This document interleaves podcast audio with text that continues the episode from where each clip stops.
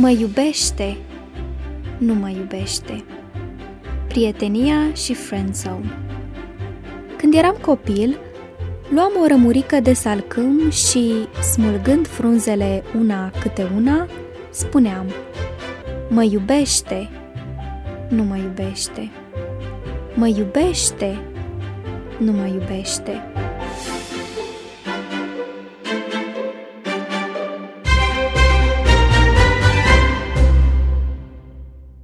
Nu mi-amintesc la cine mă gândeam când făceam lucrul acesta. Au trecut prea mulți ani de atunci. Doar că îmi sună foarte cunoscut acest refren acum. Deși au câteva lucruri în comun, prieteniile și relațiile romantice sunt foarte diferite în cele mai multe aspecte. Prietenia este poate relația cel mai greu de definit. Deși este unul dintre cele mai obișnuite tipuri de relații, cercetătorii au avut dificultăți la definirea și explicarea naturii acestei relații, așa că unele studii au evidențiat motivele care stau la baza unei prietenii, altele au subliniat natura voluntară a acesteia sau beneficiile pe care le au oamenii de pe urma relațiilor lor. Prietenia este tipul de relație care permite cele mai mari schimbări și libertăți. Oricine poate deveni prieten cu oricine, dar o astfel de relație prezintă și cel mai mic nivel de angajament. Prietenia se poate încheia în orice moment, din orice motiv – și poate cuprinde grade variate de implicare, de la o cunoaștere pasageră, cu minime interacțiuni, până la legături foarte apropiate, în care cel în cauză se implică activ unul în viața celuilalt. Relația romantică are un sistem mult mai închis, exclusivist față de prietenie. În general, se face o declarație oficială, prin gesturi sau alte modalități la apariția relației romantice. Acest tip de relație tinde să fie mai apropiată decât prietenia, dar poate cunoaște, de asemenea, un grad mai mare sau mai mic de implicare. Relația de prietenie între două persoane de sex opus este un subiect sensibil. Tensiunile inevitabile care apar într-o astfel de relație o transformă în ceva mai mult decât o prietenie. Un studiu din 2005 arată că prietenii de sex diferit investesc și se implică mai mult în relație decât cei care sunt doar prieteni. Același studiu identifică patru tipuri de relații între sexe. A. Relație romantică. Ambii vor ca relația lor să implice nivelul romantic. B. Relație strict platonică – Ambii vor ca relația lor să rămână la nivel de prietenie. C. Relație romantică dorită. Unul dorește ca relația să treacă la nivel romantic, dar percepe că celălalt nu vrea. Și D. Relație romantică respinsă. Unul nu dorește ca relația să devină romantică, dar percepe că celălalt vrea. Friend zone între ultimele două tipuri de relații se încadrează ceea ce astăzi în mod obișnuit este numit friend zone. Într-unul din episoadele serialului Friends din 1994, protagoniștii Ross și Joey discutau despre viața amoroasă a lui Ross. În timp ce Ross era convins că prietena lor Rachel îl place și că oricând pot trece la nivelul romantic al relației, Joey nu este prea convins de lucrul acesta. Joey folosește pentru prima dată termenul friend zone. Termenul descrie situația în care unul din cei doi prieteni dezvoltă sentimente mai intense față de celălalt și dorește ca relația lor să fie mai mult decât prietenie. De cele mai multe ori, celălalt nici nu este conștient de dorința aceasta și se simte destul de bine în tipul de relație existent. Astfel apare un blocaj, o neputință de a trece de la doar prieteni la prietena prietenul exclusiv, de la prietenie la relație romantică. Acest tip de relație are caracteristicile ambelor tipuri de relații descrise mai sus, însă apare atunci când cei doi nu sunt în acord cu privire la propriile dorințe și astfel acestea ajung în opoziție. După aproape 30 de ani de la prima ocurență, conceptul este încă foarte popular, se găsește peste tot pe internet, subiect de multe glume, mimuri, dar fiind și o experiență dureroasă pentru mulți adolescenți. De ce se întâmplă și cum se poate evita? Experiența respingerii poate fi extrem de dureroasă, iar o reacție puternic negativă nu este un lucru neobișnuit. După o despărțire, cei mai mulți dintre oameni experimentează simptome depresive moderate, iar unii chiar simptome severe.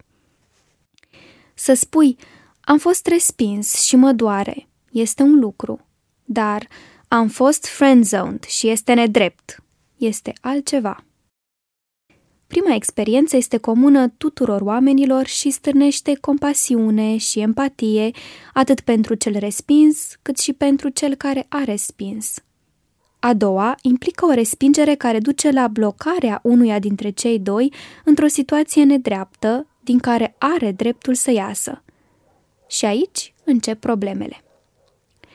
Cei mai mulți percep această situație ca o ofensă în dreptul lor, pentru că presupun unele neadevăruri. Ca de exemplu, prietenia este de o valoare mai mică decât relația romantică. Esența conceptului friendzone este că prietenia se află într-o poziție inferioară față de relația romantică. Dar prietenia este valoroasă și poate fi o relație foarte puternică. Am dreptul la relație romantică în schimbul prieteniei mele – dar a fi amabil, binevoitor sau bun cu cineva, adică prieten, nu reprezintă merite care te îndreptățesc să pretinzi ceva. Am dreptul la relațiile pe care le vreau. Dar ideea că merităm ceva și ar trebui să primim ceea ce așteptăm nu și are locul într-o relație. Deși respingerea doare, sentimentul că ți se ia ceva meritat este dăunător. Pentru că toate relațiile bune sunt construite pe baza unui schimb reciproc avantajos, în această situație, unul dintre cei doi a intrat într-o relație în care schimbul nu este echilibrat. Se ajunge într-o astfel de situație din mai multe motive. Uneori, pur și simplu cel respins nu este suficient de atrăgător pentru celălalt. Prin natura atitudinii lui, acesta trezește doar sentimente de atașament, sprijin și mângâiere, nu și atracție. Alte ori, alege persoana greșită. Deși sunt excepții, oamenii tind să fie atrași de cei care sunt asemenea lor în trăsături, precum frumusețe fizică, educație, statut social, etc. Ipoteza potrivirii a fost emisă pentru prima dată de Elaine Hatfield la Walster în 1966 și susținut apoi de o meta-analiză realizată de Feingold în 1988. Doar prieteni ajung cei care încearcă la persoana greșită. Uneori, persoana în cauză nu știe să ceară un schimb reciproc avantajos pentru împlinirea nevoilor sale. Teama, nesiguranța și pasivitatea sunt motive pentru care mulți abordează pe cineva de care se simt atrași căutându-i prietenia, pentru că este mult mai ușor și mai puțin riscant, cu speranța că timpul va schimba lucrurile. Planul rareori funcționează. Alteori, persoana în cauză face prea mult sau nu îi permite celuilalt să investească în relație și să se îndrăgostească. Adică este prea bun, face totul. Face toate concesiile și sacrificiile, face ca totul să fie ușor pentru celălalt. Însă oamenii apreciază ceea ce obțin cu efort și pentru care investesc. De foarte multe ori, oamenii fac o conexiune între friend zone și twilight zone, zona crepusculară, un blocaj total, fără nicio ieșire. Dar există o ieșire și aceasta are de-a face cu comunicarea. Dacă știi că nu există deschidere pentru o relație romantică, spune lucrul acesta. Dacă știi că vrei mai mult decât prietenie, spune lucrul acesta. Discuțiile nu vor fi ușoare, dar a spune adevărul despre ceea ce vrei este cel mai bun lucru de făcut. Ambiguitatea intențiilor și a nevoilor, deși poate fi motivată de bune intenții, de obicei creează mai multe probleme decât rezolvă. Pentru sănătatea relației, ambii parteneri trebuie să păstreze comunicarea deschisă și sinceră, exprimându-și sentimentele. Din păcate, este greu de făcut lucrul acesta dacă fiecare dintre cei implicați nu se înțelege pe sine, pe celălalt și natura relației dintre ei. E adevărat că relațiile, atât cele de prietenie cât și cele romantice, pot fi complicate. Nu ne place nesiguranța, iar friendzone-ul este o sursă mare de nesiguranță pentru cei care le experimentează. Dar există soluții pentru cei care vor să-și recupereze pământul ferm de sub picioare.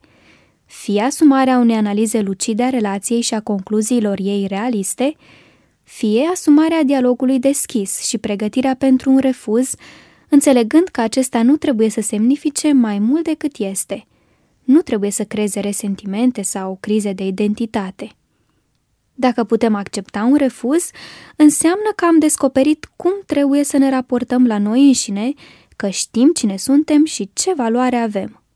În plus, poate exista prietenie și după un refuz delicat și demn și sunt oameni care pot confirma retrospectiv că relațiile de prietenie pot fi păstrate, chiar și la ieșirea din friendzone atunci când ele sunt oneste și valoroase. Marius Andrei analizează prietenia între sexe și consecința ei frecventă, prietenia de consolare oferită atunci când celălalt dorește mai mult. Articolul său subliniază normele de siguranță ale navigării printr-un asemenea ocean vast și puțin cunoscut.